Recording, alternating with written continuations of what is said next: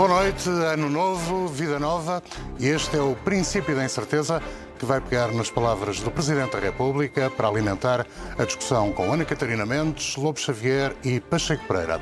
Estamos a quatro semanas de eleições e com uma campanha recheada de debates, já lá vamos. Antes, vou pedir a António Lobo Xavier que faça as honras da casa e que nos permita fazer um brinde ao ano novo.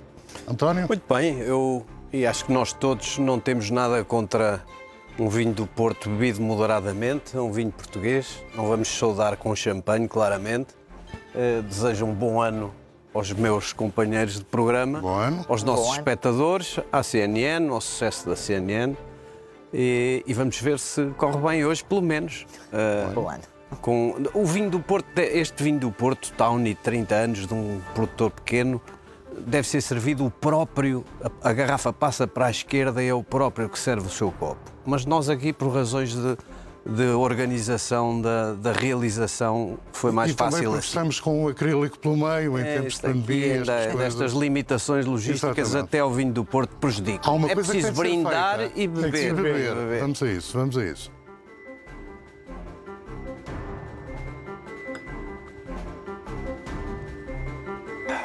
Notável. Muito bom. Bom, e deixando para daqui a dois ou três minutos esse debate sobre o que pode ser a vida nova que talvez venha depois das eleições, é a altura de eu contar rapidamente uma espécie de pequena história de Natal. Tive a sorte de encontrar em princípios de dezembro o Raul Moreira, que é o diretor de filatelia dos CTT e que, cheio de entusiasmo, me pediu para entregar dois livros. Um sobre a história dos 500 anos da atividade postal no nosso país e o outro com dezenas de testemunhos de trabalhadores dos CTT, incluindo a descrição de ofícios que ainda estão na memória de todos os que nos habituamos a confiar nos Correios. Vou mostrar o primeiro, sobre os 500 anos do Correio em Portugal, da autoria de Fernando Moura que é este. Ora, está prejudicado pelo meu microfone, mas pronto, está visível. Já vou entregar aos meus amigos. E depois o outro, que é o Correio, Rostos e Histórias. Ora, aqui está ele também. Vou tentar driblar o acrílico e fazer chegar à Ana Catarina. Cá está. António, faça o favor de chegar ao José Pacheco Quer dizer, Pereira. Nós não podemos passar o vinho, mas podemos passar Exatamente. o livro. Esse. Ora, aqui está. Bom.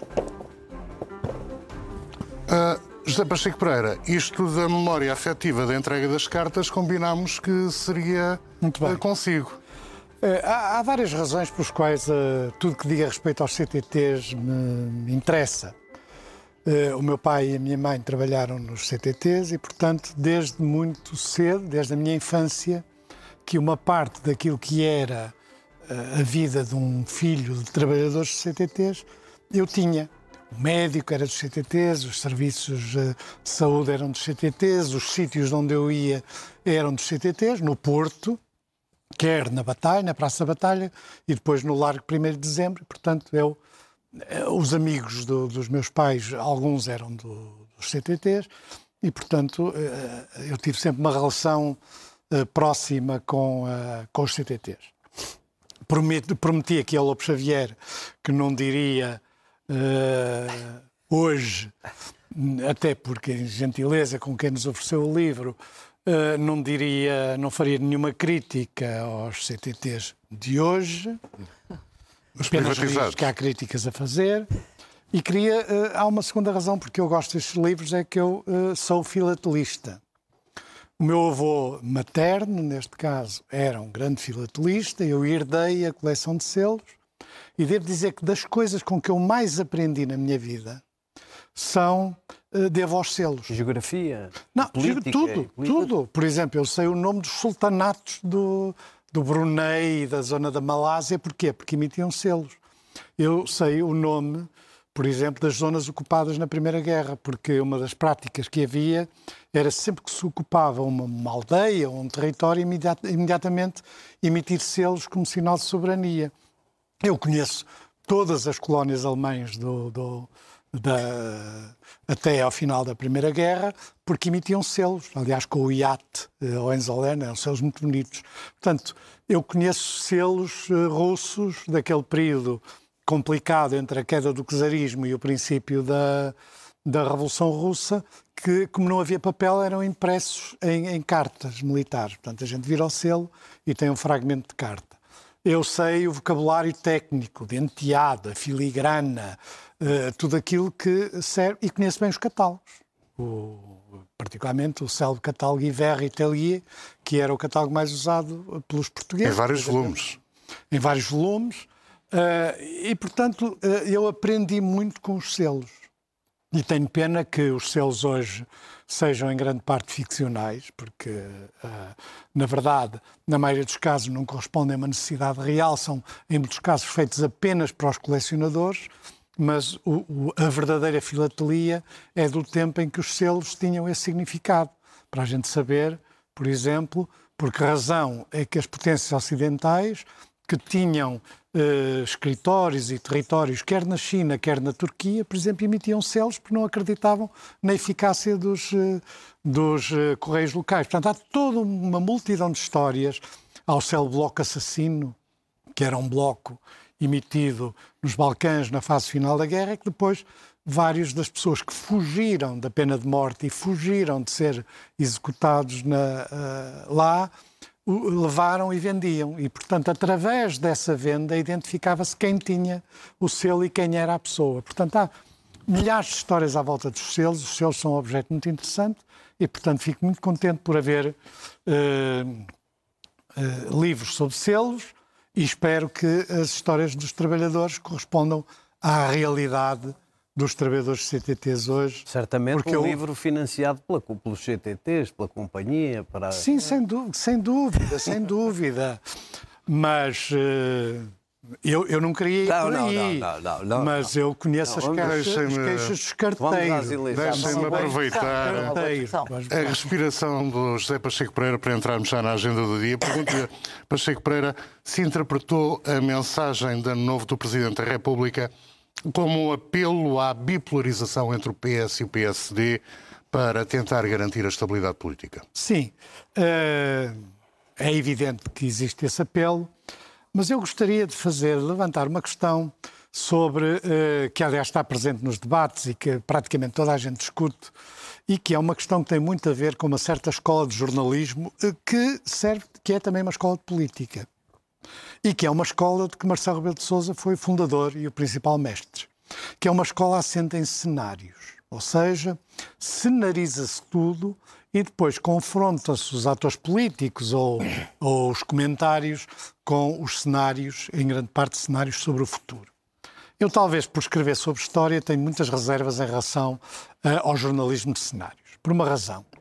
E nós temos exemplos muito recentes para mostrar essa razão é que um facto muda as coisas. E muitas vezes uh, o, o, facto, ao existir, altera tudo aquilo que antes era atribuído a cenários. Eu dou-lhe um exemplo. Uh, a vitória de Rui Rio, por exemplo, a queda do governo. Todos esses fatores criaram situações que não eram previsíveis antes. A queda do governo na Assembleia mudou completamente a, a maneira como nós olhamos para a vida política, que um mês antes não faríamos. Ou seja, por exemplo, a ideia de que o PS está em crise é muito acentuada pela, pela queda do governo no Parlamento. Uh, a ideia de que o PSD ou o Rui Rio podem crescer eleitoralmente e eventualmente ganhar as eleições ou ficar numa boa posição é em grande parte resultado da maneira como correu a, a, a, a luta eleitoral dentro do PSD, mas principalmente pelo facto dela ser desenvolvido contra as expectativas, contra os comentários, contra o jornalismo. Portanto, em história, os historiadores evitam o futuro. Quer dizer, o futuro é sempre. Porquê? Porque se sabe que o facto de uma coisa acontecer altera completamente os dados da questão. Eu, por exemplo, posso prever que se o PSD ganhar as eleições, o impacto será muito maior do que se for António Costa a ganhar as eleições. Porque se o PSD ganhar as eleições, uh, uh, isso significa imediatamente uma crise no Partido Socialista, que é o partido do poder, e levantando todos os problemas com a sucessão, na medida que António Costa disse que se vai embora. A gente pode prever isso. E ao contrário. Mas o impacto, se António o Costa impacto ganhar, do facto, não há nós verdadeiramente não sabemos. Não, é menor, porque para todos os efeitos o PSD vai crescer. É como com a questão da bipolarização. É evidente que a bipolarização pode existir nestas eleições e tem todas as condições para existir, mas não é líquido que a bipolarização tenha os dois lados identicamente bipolarizados. Porque quando nós olhamos para PSD, uh, Iniciativa Liberal e Chega, todos os três estão numa situação de subir. Mesmo que o Chega e a Iniciativa Liberal não subam aquilo que provavelmente pretendiam, pelo efeito da bipolarização entre o PSD e o PS, a verdade é que sempre vão subir. Portanto, o efeito da bipolarização à direita, chamemos assim, é muito menor do que à esquerda. Porque à esquerda, os três partidos estão em crise, estão em queda, não, não, não, necessariamente em crise. O PC está em queda, o Bloco de Esquerda está em queda e o PS está em queda. Portanto, o efeito da bipolarização à esquerda pode ser motivado pela circunstância de ser necessário que o PS tenha uma boa votação para resistir a uma eventual vitória do PSD.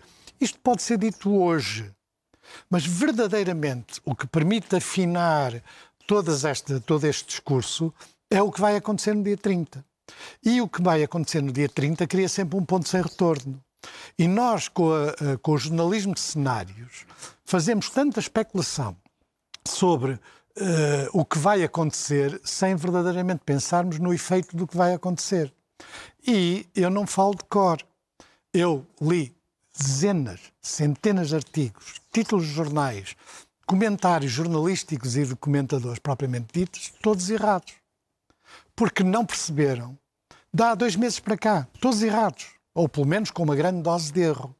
Porque exatamente assentavam os cenários na realidade que se vivia à data que os escreviam, ou naquilo que eles imaginavam ou desejavam à data do que escreviam, e não propriamente nunca entravam em conta com o resultado real. Portanto, nenhum historiador ou pessoas que escrevem sobre história é futurologista. Nenhum historiador é da escola de cenários. O que é que teria acontecido se o Hitler ganhasse a guerra? O que é que teria acontecido? Que é, é muitas vezes um, um, estilo que não é de história. Por isso, uh, eu tenho uh, muita dificuldade em estar uh, a fazer previsões a, não ser no fim do jogo. Ana Catarina Mendes ouviu um apelo subliminar do Presidente da República no, nesta mensagem de Ano Novo, um apelo à bipolarização? Eu não ouvi um apelo subliminar, eu ouvi mesmo um apelo à estabilidade. Eu acho, aliás, que. Leia-se uh, bipolarização? Leia-se a necessidade de. Usou, aliás, três, quatro ou cinco verbos muito sintomáticos do que eh, pretende para este novo ano. O primeiro é eh, dizer que é preciso consolidar, eh, ou seja, e explica, consolidar o combate a esta pandemia que nós todos queríamos que tivesse sido combatida, que demos neste último ano que, passou de 2021, que demos passos significativos, passos designadamente com a vacinação, e pede uma consolidação deste caminho no combate à pandemia pede que os portugueses decidam no próximo dia 30 e, quando pede para decidirem, pede para que a democracia esteja viva, para que as pessoas participem, mas, sobretudo, para que haja um governo de estabilidade e que dê estabilidade. Eu Não sei está que, lá. Eu sei que nós nunca vemos os mesmos, nunca ouvimos da mesma maneira Lobo Xavier, mas eu tive o cuidado de, de, de facto, ir ver quais são as mensagens certas do, do Presidente da República e esta decisão de o país está mais fragmentado partidariamente, mas o que é preciso é que haja estabilidade para quatro anos para que se possam uh, prosseguir os, uh, os caminhos que têm sido feitos e mais. E para que não se desperdice neste momento aquilo que são conquistas que uh, tivemos nos últimos tempos, designadamente com a presidência portuguesa no primeiro semestre do ano passado. Por um lado, a questão da vacinação e de continuar a vacinação, mas por outro lado, que não se desperdicem os fundos comunitários que foram negociados e que têm que ser negociados, que têm que ser aplicados, bem aplicados, com transparência. Volto a falar no combate à corrupção, que julgo que é um tema que todos nós, a que todos nós somos sensíveis traz um terceiro uh, verbo que me parece absolutamente essencial num mundo que é um mundo de distopia com esta pandemia, pandemia que é a necessidade de nós nos reinventarmos como sociedade e de, dos atores políticos terem também novas soluções para os problemas que decorrem desta, desta pandemia. E eh, falo em reaproximação para falarmos em solidariedade, da necessidade que é preciso eh, termos em momentos tão exigentes eh, como este. Por isso eu diria que é uh, um apelo, sobretudo, de responsabilidade e de uh, estabilidade para o próximo uh, ciclo político. E quando termina a dizer o virar de página, que viremos a página desta pandemia, prosseguindo o caminho do combate à pandemia, apostando nos recursos financeiros novos que temos para conseguir uma recuperação económica e social, não deixando, aliás, de referir uma agenda que eu tenho trazido aqui com frequência, que é a questão do combate à pobreza infantil, que me parece também essencial nestes dias. Portanto, diria, foi uma uh, mensagem pedagógica e responsável. António Lopes Xavier, ouviu uh, um apelo à bipolarização? Ouvi os dois. Não, eu devo dizer, uh, em primeiro lugar, sobre os cenários, que eu, que eu acho que realmente o jornalismo de cenários é uma coisa estranha, mas não, os cenários, uh, não, os cenários não são negativos para todas as áreas do, do do, do, da vida, não é? Os cenários são típicos da gestão ou da política, do exercício da atividade política e da, das políticas públicas uh, vivem de cenários. E o Presidente da República é bom que tenha cenários, porque hum, o que acontece em geral nas dissoluções desde o 25 de Abril é que uh, os Presidentes da República ponderaram o que ia acontecer a seguir. E, e, quando eh, decidiram, tomaram a decisão de dissolver a Assembleia da República, nunca admitiram que houvesse um risco, uh, um risco significativo ou relevante de caos político ou de fragmentação política. Até porque, historicamente, essas dissoluções deram lugar a maiorias absolutas. Portanto, um Presidente da República, o processo foi muito claro, muito transparente e muito avisado. Toda a gente percebeu o que se passou. Ah, mas, obviamente, deve ter cenários. O que acontece depois destas eleições? Não podem interferir nesses ah, cenários. Mas o Pacheco Pereira tem razão. O jornalismo é que não pode interferir, partir de cenários e interferir na construção desses cenários. Os políticos com funções executivas é, é bom que tenham os seus cenários como, como, como, como as empresas. Eu, eu para, para, a Ana Catarina não pensar que eu sou desleal, porque eu já tinha conversado, aliás, com todos, sobre a sensação que tive com o discurso do Presidente da República. Eu nunca digo que é desleal. Não, mas podia, podia, pensar. Não, não, dizer não diz, mas podia pensar. E até, até isso me incomoda. Até isso me incomoda, só o pensamento. Mas, porque realmente a sensação com que eu fiquei quando eu vi em direto o discurso do Presidente da República e fiquei com a ideia que realmente havia. O apelo teria que ser subliminar, porque já vão ver. Uh, fiquei com a ideia de que havia realmente um apelo a, a, a uma, uma, uma, certa sugestão de bipolarização. Depois fui ler, uh, que é um conselho que eu dou aos comentadores em geral, que é lerem as coisas antes de falarem delas porque depois, ao ler realmente a, versão literal, as palavras, as fórmulas do Presidente da República, não vejo que possa lá encontrar-se um apelo à bipolarização no sentido votem em Rio ou votem em António Costa. A única coisa que lá está é quando, quando fala, é, é, os comentadores e os jornalistas, eu tenho visto, chegam à estabilidade a partir da palavra previsibilidade. Ora, o Presidente explica que previsibilidade é a previsibilidade que se sobrepõe à incerteza dos tempos da pandemia, destes dois anos. Uh, e, portanto, o único elemento que lá vem de estabilidade, e isso não é igual à bipolarização, é a ideia de que é preciso ter um governo para quatro anos. Bom, e, e a partir daí, digamos, em segunda ou terceira derivada, quando um Presidente da República diz que é preciso ter um governo para quatro anos, nós podemos uh, inferir que é preciso que haja uma solução governativa estável e que, portanto, as soluções, as soluções governativas estáveis em Portugal, num, com este sistema eleitoral, organizam-se à volta do PS ou do PSD. Isso não há dúvida nenhuma. E assim chegamos à bipolarização? Não, porque lá está também a vontade de que a Assembleia da República tenha uma presença de deputados uh, pluralista Sim. e variada, variada que represente todas as tendências e todos os, os sentimentos da sociedade portuguesa. Está a sugerir estou... que o Presidente eu... quer um Parlamento fragmentado? Não, não estou. Só estou a dizer que é, eu não estou nem sequer a, a, a contrapor nada ao, ao Zé Pacheco Pereira nem à Ana Catarina. Estou só a, a confessar-me.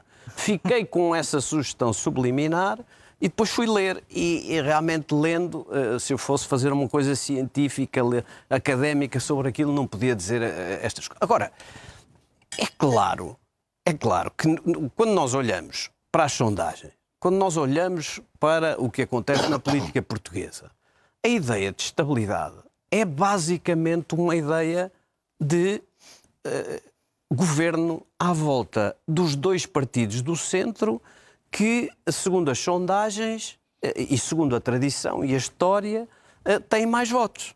Não há, não há outra forma. Portanto, eu admito, não vale a pena estarmos aqui com, eh, com, grandes, com grandes preciosismos. Estabilidade significa um governo do PS, com o Partido Socialista forte, porventura apoiado por outrem ou por ou outras soluções, tem de sempre ser apoiado ou com maioria absoluta, já lá vamos, ou um governo do PSD. É, porque estes dois partidos, nas sondagens, e nessa parte eu não acho que elas estejam erradas, significam 70% dos votos. António, é a mesma coisa formular a equação na base de ou PS ou PSD ou, em alternativa, ou António Costa ou Rui Rio?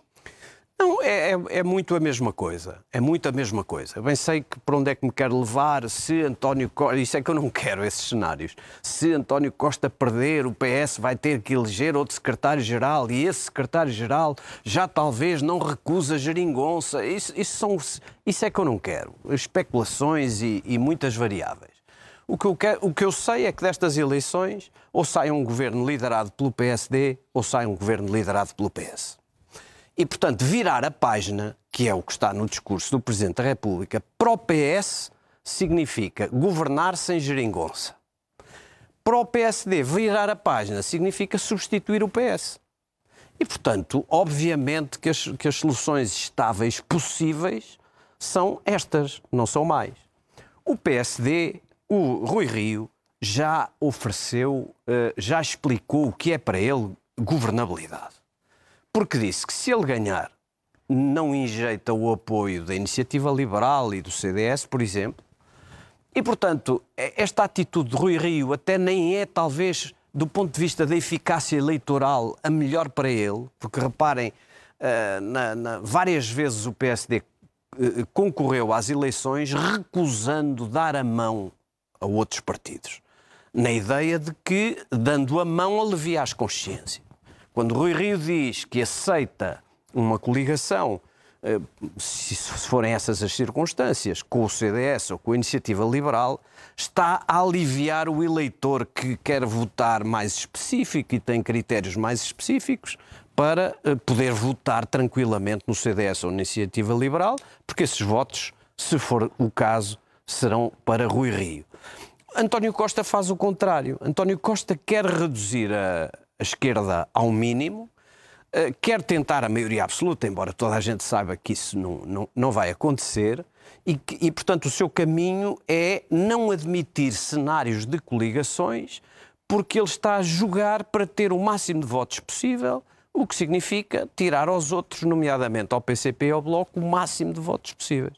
Portanto, são coisas diferentes, mas só Rui Rio é que diz claramente como é que é a sua solução de estabilidade, porque chega até ao ponto de explicar que uh, se uh, perder as eleições e se o PS ganhar as eleições, Rui Rio está disposto a conceder um apoio. Enfim, não é muito detalhado sobre o apoio, mas que diabo. É António Costa que se vai queixar da falta de detalhes sobre o apoio. António Costa é que não diz detalhe nenhum é sobre as suas dois condições anos. de Não é governabilidade. Lobo Xavier. O quê? O que Rui Rio propõe ao país é uma. Primeiro, porque começou por propor que saía se perdesse as eleições. Depois já diz que se perder as eleições viabiliza um governo por dois anos. Isso não é estabilidade. Não, ele não disse isso. Tomara, tomáramos nós Ele não disse. um menos dois. dois anos. Sim. Nas próximas eleições, se, anos. o, se o horizonte de estabilidade for dois anos, eu já Espero ficava sossegado. termos- Concordo com isso. Mas Rui Rio não disse isso. Vamos lá ver. Entre, entre o tempo em que Rui Rio disse que se perdesse, saía, passou muita coisa, passou uma vitória interna e o fim da contestação interna no E partido. depois veio dizer Passa- que vieram uma sondagens. portugueses. Mas, e a oh, estabilidade oh, que oferece aos oh, Ana, portugueses eu- é viabilizar pelo menos dois orçamentos. Mas Ora, eu estou... A legislatura são quatro Ele anos, não não disse que isso era a estabilidade para ele. De dois em dois ele, anos. Ele disse que essa estabilidade estaria disposto a dar e depois a reavaliá-la. É claro que não vai dizer que apoia o PS. eh, e não importa o que é que o PS faça durante esses anos não é todos. isso que Isso eu não. Quer Bom, é, é, que- vamos lá ver. Eh, Eu li dezenas de coisas que diziam tudo continua na mesma. Ora, se há eleições com um potencial. Estas não continuam de- com nada na mesma. Não. Eh, eh, se há eleições. É na base das sondagens. Olha para lá, vai Ah, tudo não. continuar na mesma.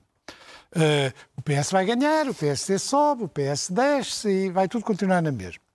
Não vai tudo continuar na mesma. Se há uma coisa que eu não tenho dúvida nenhuma, é que as eleições de 30 de janeiro vão mudar significativamente o panorama político português. Podem não mudar na relação entre os dois partidos, também vão mudar aí. Por exemplo, vamos admitir que o Chega tem entre 7 e 10 deputados. É uma alteração qualitativa de fundo da Assembleia da República e da vida política portuguesa. Seja qual for a solução governativa, seja qual for a solução governativa. Vamos admitir, sempre dentro destas hipóteses que se avançam, eu, que- eu- eu- eu utilizo estas hipóteses apenas para mostrar a, a dificuldade que existe hoje de falar com segurança sobre o que vai acontecer depois do dia 30. Que o Bloco de Esquerda perde, não direi metade, mas eh, um número significativo de eleitores. O PS pode perder por um. Pode, pode perder Isso por é um, diferente de perder por cinco ou por cinco ou seis. Portanto, ah, esta. Não, mas quer dizer, não, o problema não está apenas no ganha o. PSD ou ganha o PS, ou ficam os dois muito próximos, ou ganha o PS com pouco. É que o que acontece nas franjas, chamemos assim, nos dois lados, à esquerda e à direita, vai ser muito significativo para o que vai acontecer a seguir. Nós nunca tivemos um partido populista que a classificação de extrema-direita lhe cabe em parte, mas não em todo, portanto há ali aspectos que não são de extrema-direita, nós nunca tivemos um partido como o Chega com uma representação eh, eh, parlamentar muito significativa. Nunca. Mesmo as tentativas de levar o populismo ao Parlamento, que existiram, por exemplo, quando houve a iniciativa de- do- dos Valianos, havia também um movimento populista, com alguns temas, aliás, que não são muito diferentes dos temas eh, de hoje, não são muito diferentes, mas o facto de não serem muito diferentes não significa que a pulsão e a diferença de tempo, as pessoas não percebem que não é a mesma coisa falar há 10 anos atrás e falar hoje. Como não vai ser a mesma Pois é, coisa Pereira, falar é em mesma coisa 2022. falar há dois anos Ana, e agora? Isso significa que só há uma maneira de nós percebermos hoje o que é que cada partido deseja, nós sabemos. A retórica política é em grande parte disso. Por exemplo, eu duvido que nas preocupações reais de hoje do, eh, do candidato António Costa, do PS, esteja a pobreza infantil. Não quer dizer que ele não. Não, não. Hoje, que isso tenha um papel que não seja instrumental no discurso. Ou é que é natural em democracia? Em democracia, em período eleitoral, as pessoas usam uma retórica de atração, de sedução. Mas a gente não, não tem que comer essa retórica, nem no PSD, nem no PS, nem em nenhum partido. E o que acontece é que eh, o PS vai às eleições para querer continuar no governo nas melhores condições possíveis. Ponto. E ficaria bem a António Costa ter alguma dose de realismo e dizer: olha, cometemos estes erros. Quer dizer, uma pessoa que está há seis anos no governo e vai às eleições e no seu discurso não admite nenhum erro significativo na situação eh, que se passa, não é um candidato que, que não seja puramente retórico, pelo menos em período eleitoral, que é. Ele não diz eu cometi um erro em não, em não remodelar o governo a tempo, eu cometi um erro ao, ao, ao pensar que, que o orçamento passava na, na, Assembleia, eu cometi um erro na maneira como apresentei a questão da bazuca nas eleições autárquicas, eu cometi um erro, como se cometeu em Lisboa, de menosprezar uh, o que é que significa um partido que está a descer, e uma, enquanto que outro partido nem sequer precisa de subir muito para, para ganhar as eleições. Não há uma única admissão de erros. E isso significa que o resto do discurso é puramente retórico. Rio, apesar de tudo, por questões de feitio, por questões de, de comportamento e de estilo, apesar de tudo, fala com mais hesitações e com mais uh, uh, realidade.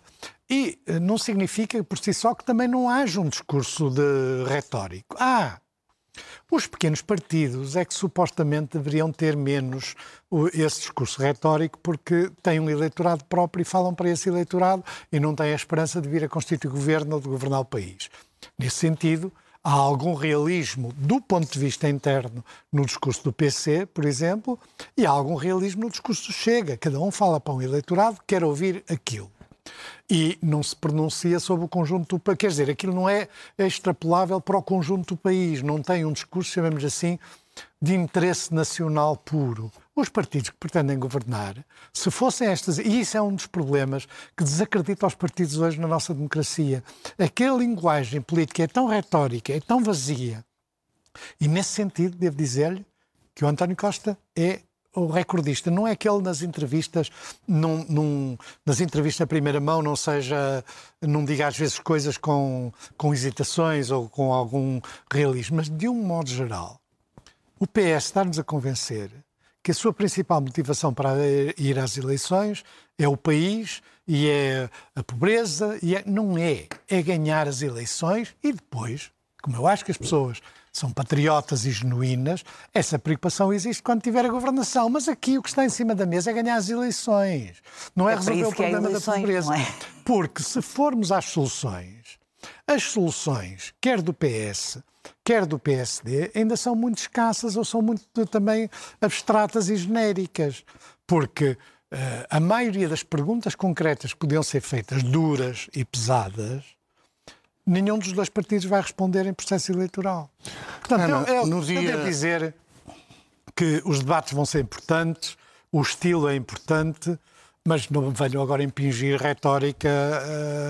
Uh, uh, Tentando Ana, ser realista. No dia 30 de janeiro, a possibilidade de uma maioria absoluta pode estar nas diferenças entre o PS e o PSD ou pode pesar muito a diferença, as diferenças entre Rui Rio e António Costa? Eu julgo que é mais do que isso. É também isso que está, que está em jogo no próximo dia está 30. Está a aceitar a expressão maioria absoluta.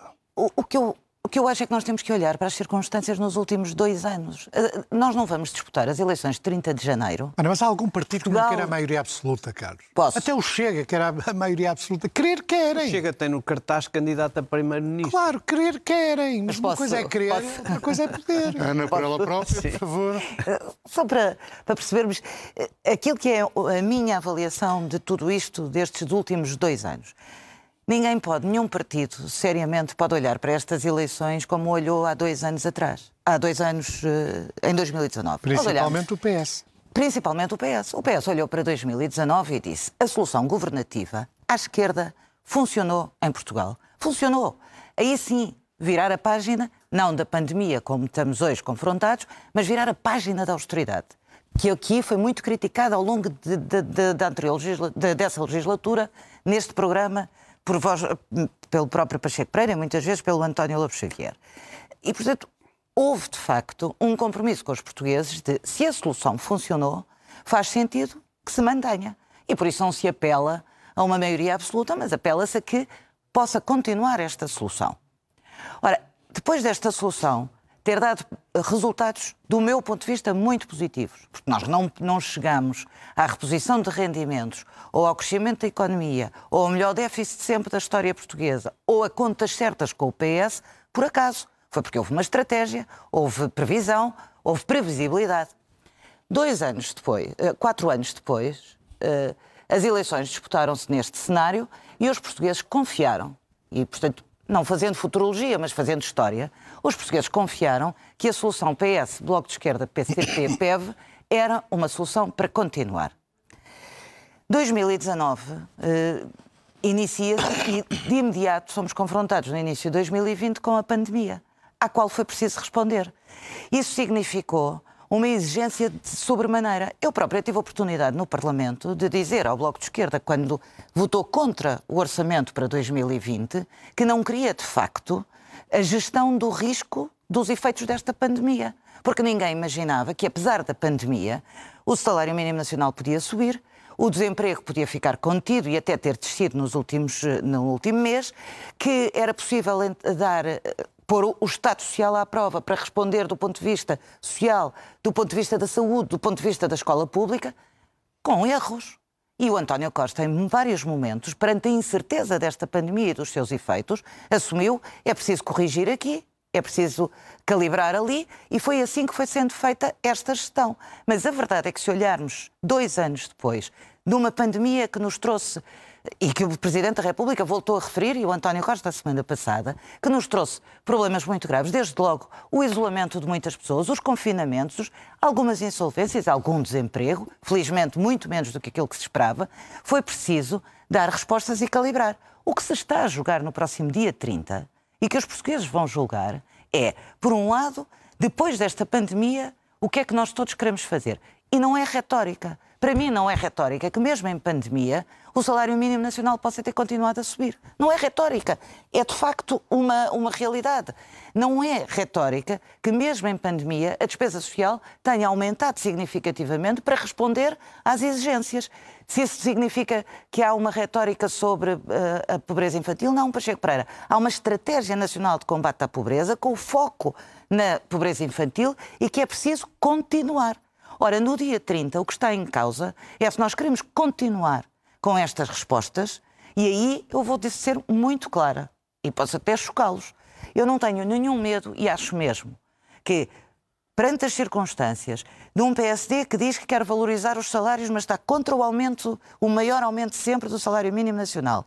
Um PSD que diz que quer valorizar os salários, mas que acha que não fica chocado, como diz Rui Rio, se um uh, jovem qualificado e jovem licenciado ganhar um bocadinho menos no início de trabalho, no início da sua carreira profissional. Com um uh, com e portanto ou continuamos esta valorização salarial, aliás, António Costa ainda hoje disse que uma das metas é nos próximos quatro anos aumentar 20% os salários, o que é um, um, esforço muito significativo. E é dizer, vamos lá aproveitar também o momento de uh, fundos comunitários que aí vêm para desenvolvermos o país, para darmos uh, oportunidades às nossas empresas. E por isso mesmo, aquilo que eu acho é que com uma esquerda que não quis, para, no meu ponto de vista, um orçamento que tinha um conjunto de respostas muito significativas e progressistas para o país. E que entramos numa crise política desnecessária. Eu acho que o país não merece. Acho que os portugueses. Basta ouvir as pessoas na rua. As pessoas não queriam estas eleições e, portanto, eu acho que só há uma solução.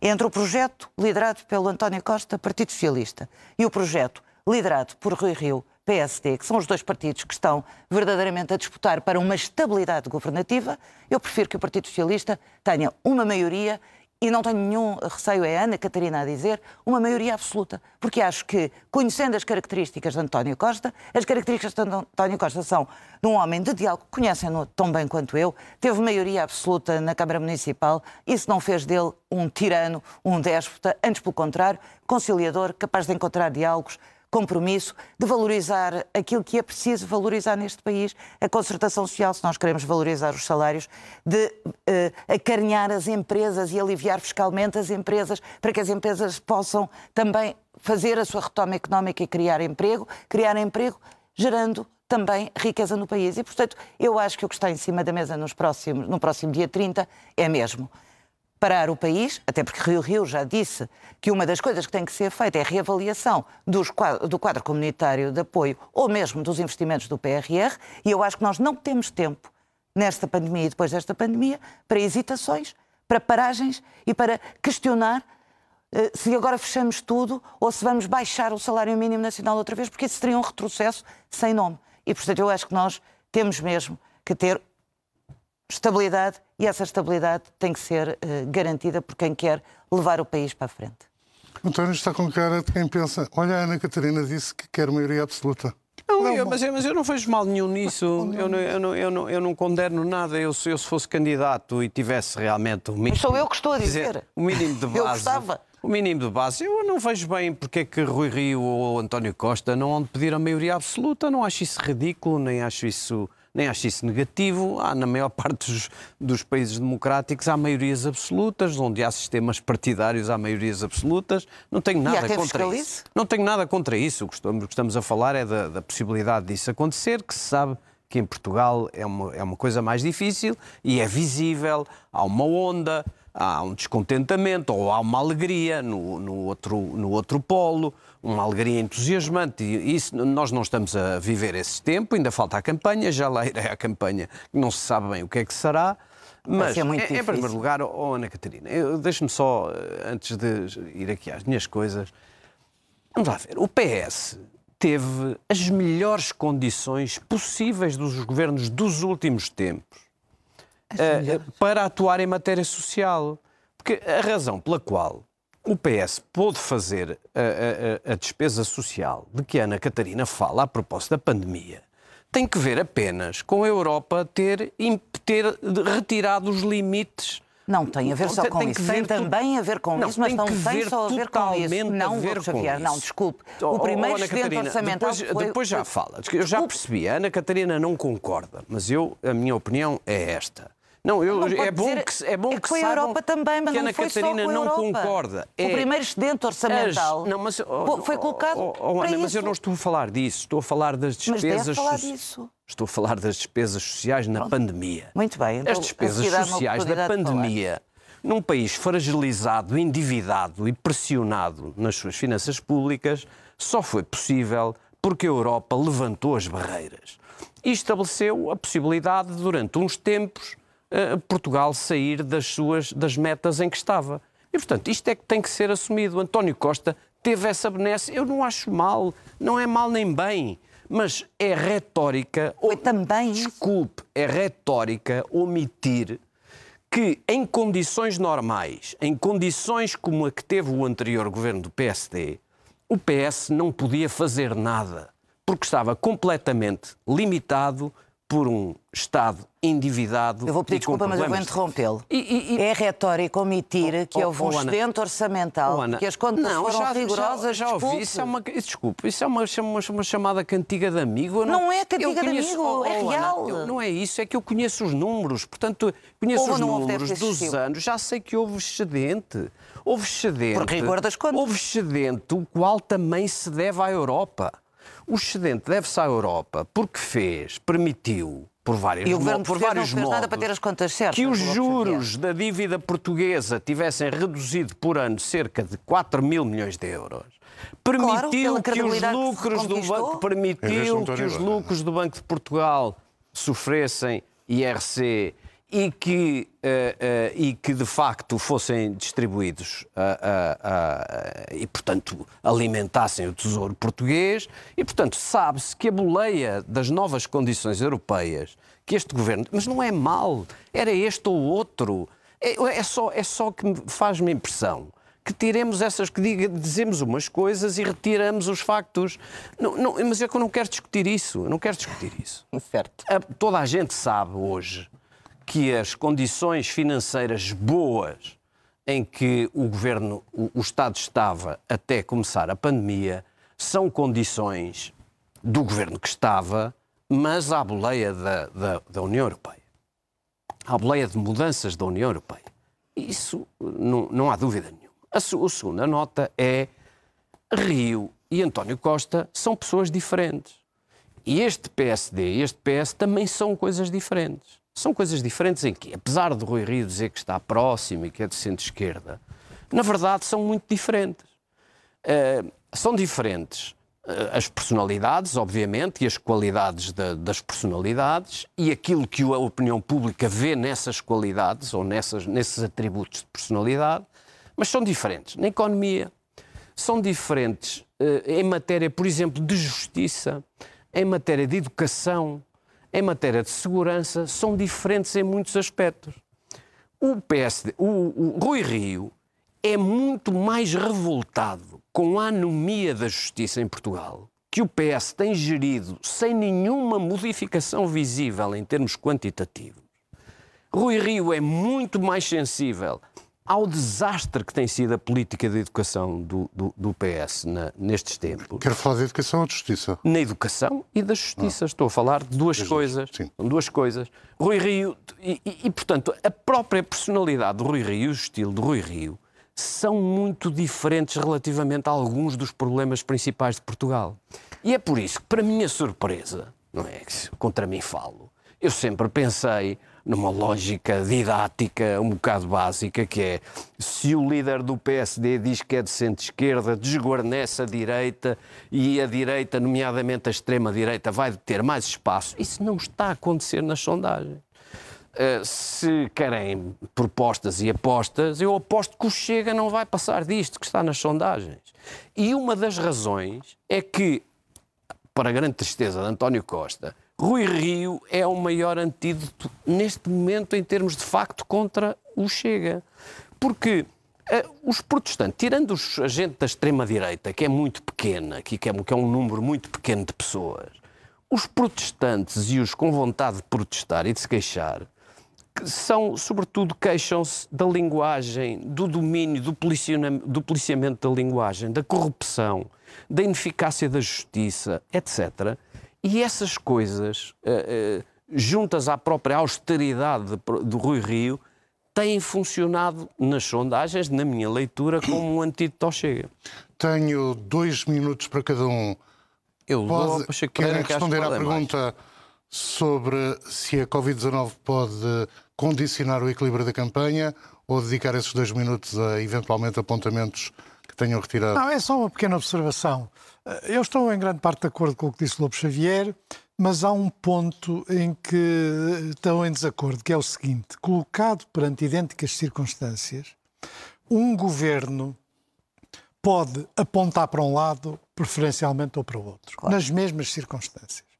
E o que se passou no período pós-Passos Coelho, chamemos assim, foi uma alteração significativa do local para onde se olhava e do local que não se queria ver como alvo. O alvo foi, em grande parte, a classe média, em particular a chamada classe média baixa, os funcionários públicos, eh, mais até do que a pobreza propriamente dita. Ora, a inversão desse olhar e desse alvo é diferente, foi diferente no PS do que tinha sido no PSD. Agora, é evidente que houve condições favoráveis para o governo de António Costa, mas houve um preço muito elevado que se pagou com a geringonça. Não é tanto as medidas sociais, é a completa falta de reformas que Sim. existiu durante estes anos. Isso é que é o grande ónus eu, da experiência contra governativa. nenhuma das medidas sociais. É o grande ónus da experiência governativa. E, portanto, próximos que são em muitos aspectos, Costa e Rio, cada um olha para um lado de forma preferencial. E isso uh, pode ser feito a partir do centro, chamemos assim, centro-esquerda e centro-direita, mas a verdade é que não olham. O, o Rui é mais sensível aos problemas da economia, da economia real, das empresas. É mais sensível, o que não significa que tenha necessariamente pôr em causa as conquistas sociais. E o PS não enuncia esse olhar, que também tem. Aliás, se nós formos à história dos últimos anos, há muitos efeitos perversos na vida económica que vieram do PS. Por exemplo, a precarização muito significativa do trabalho veio do PS. A responsabilidade por privatizações que se revelaram irresponsáveis, chamemos de, desculpem lá repetir a palavra, é do PSD e é do PS, que também fez algumas. Aliás, agora estivemos aqui a falar nessas matérias. Os dois partidos, o olhar em muitos aspectos do António Costa e do Rui Rio sobre as linhas vermelhas na economia é semelhante, mas a importância que dão àquilo que está para lá das linhas vermelhas é diferente. E desse ponto de vista, uma governação Rio-PSD será muito diferente de uma governação PS-Costa. A sua vez, Ana Catarina? Não, não queria que eu falasse sobre as condições de... Já não podemos, o tempo não... É não... só uma frase. Se a campanha eleitoral Sim. fica inteiramente dependente da comunicação social, uh, para além dos debates, que isso aí as pessoas uh, estão em direto e, portanto, podem ter algum papel. Fica dependente da comunicação social, ela vai ser particularmente enviesada. Ana Catarina? Eu estou de acordo que estão mesmo dois projetos em cima da mesa e não é a mesma forma eh, de olhar de Rui Rio e de, e de António Costa. Tenho, aliás, para mim que Rui Rio uh, será um retrocesso num conjunto de conquistas que foram tidas, desde logo do ponto de vista uh, social. Olhe que não. Isso é negativo. Dizia o Dr. Cunhal, olhe que não. Olhe que sim, olhe que, sim. Veja bem o discurso é que faz que eh, sobre a escola pública, veja bem o discurso que faz sobre o Serviço Nacional de Saúde e veja bem o discurso que faz, que Rui Rio tem feito sobre a valorização dos, dos salários. E julgo que aquilo que é preciso no próximo dia 30 é que uh, o projeto liderado pelo António Costa, do meu ponto de vista, é um projeto que merece continuar um conjunto de reformas, de avanços que o país teve e que temos condições únicas, sim, para travar. Mas não posso dizer que eh, não é retórica só dizer, porque isto é mesmo importante. As, uh, uh, uh, as conquistas da legislatura de 2015 a 2019 têm muito a ver com a política que foi seguida do ponto de vista económico e do ponto de vista orçamental, que permitiu que nós pudéssemos hoje dizer que o PS também é um partido de contas uh, certas e que teve um sustento orçamental. E que se não tivesse sido esse sustento orçamental, se calhar não tínhamos conseguido responder à pandemia da forma como foi possível responder, designadamente, e dou esta medida como emblemática, com o layoff a 100%, foi a garantia de 3 milhões de postos de trabalho sem perda de rendimento. O Covid vai condicionar o equilíbrio da campanha? O Covid é evidente que as circunstâncias desta pandemia e a disseminação desta nova variante vai condicionar muito a, a campanha e que eu espero que a cobertura que seja feita seja uma cobertura menos de cenários e mais eh, de realista e daquilo que é o, a mensagem eu, eu, de cada um dos partidos. Eu, eu concordo com o Pacheco Pereira e prefiro dizer isto de uma forma positiva se a campanha não vai ser de rua e não vai ser com manifestações de rua e com comícios e arruadas, como se diz, se vai ser filtrada através dos, dos mídia, então é preciso fazer uma advertência aos mídia muito séria. Porque não é admissível que condicionem a, a campanha. Isso significa uma intervenção completamente diferente daquela que está a existir. Por exemplo, não é aceitável que um debate entre dois líderes políticos seja comentado por pessoas que abertamente são por um deles. Não é aceitável. Não é aceitável com os limites à campanha eleitoral. Isso lamento, em parte falo contra a CNN, mas não é só a CNN. Isso não é tolerável. Isso é uma interferência uh, e uma, uma, uma batota eleitoral involuntária, com certeza, de boa fé, que não é aceitável. Isso limita muito. Limita os pequenos partidos, privilegia os grandes partidos. Isso é muito negativo e isso, isso significa que é preciso um cuidado diferente com a edição das notícias e com o comentário. É isso, sem isso, realmente, isto, uh, há batotas eleitorais bastante menos evidentes do que aquelas que, que podem acontecer em eleições totalmente filtradas pelos órgãos de comunicação. Deixem as notas e, a responsabilidade, e quem perdeu, que são... A responsabilidade... Aliás, os comentários aos debates de hoje já foram se, pronunciados Se tenho 10 é segundos, diria o seguinte, quer dizer, hoje falar de eh, aumentar 20% o salário médio português ou é uma irresponsabilidade ou se tem ideia de que se está a falar de salários nominais e que, portanto, vamos ter inflação. E, portanto, não é realista, não, não, não, não, não é uma coisa que não vale a pena dizer, a, a não ser que se espere que haja uma inflação que é o pior imposto é o sobre os pobres e, e, sobre os mais fracos. E assim termina este debate na CNN Portugal e na TSF. Ana Catarina Mendes, Lobo Xavier e Pacheco Pereira voltam a esta mesa dois oito dias. Até para a semana.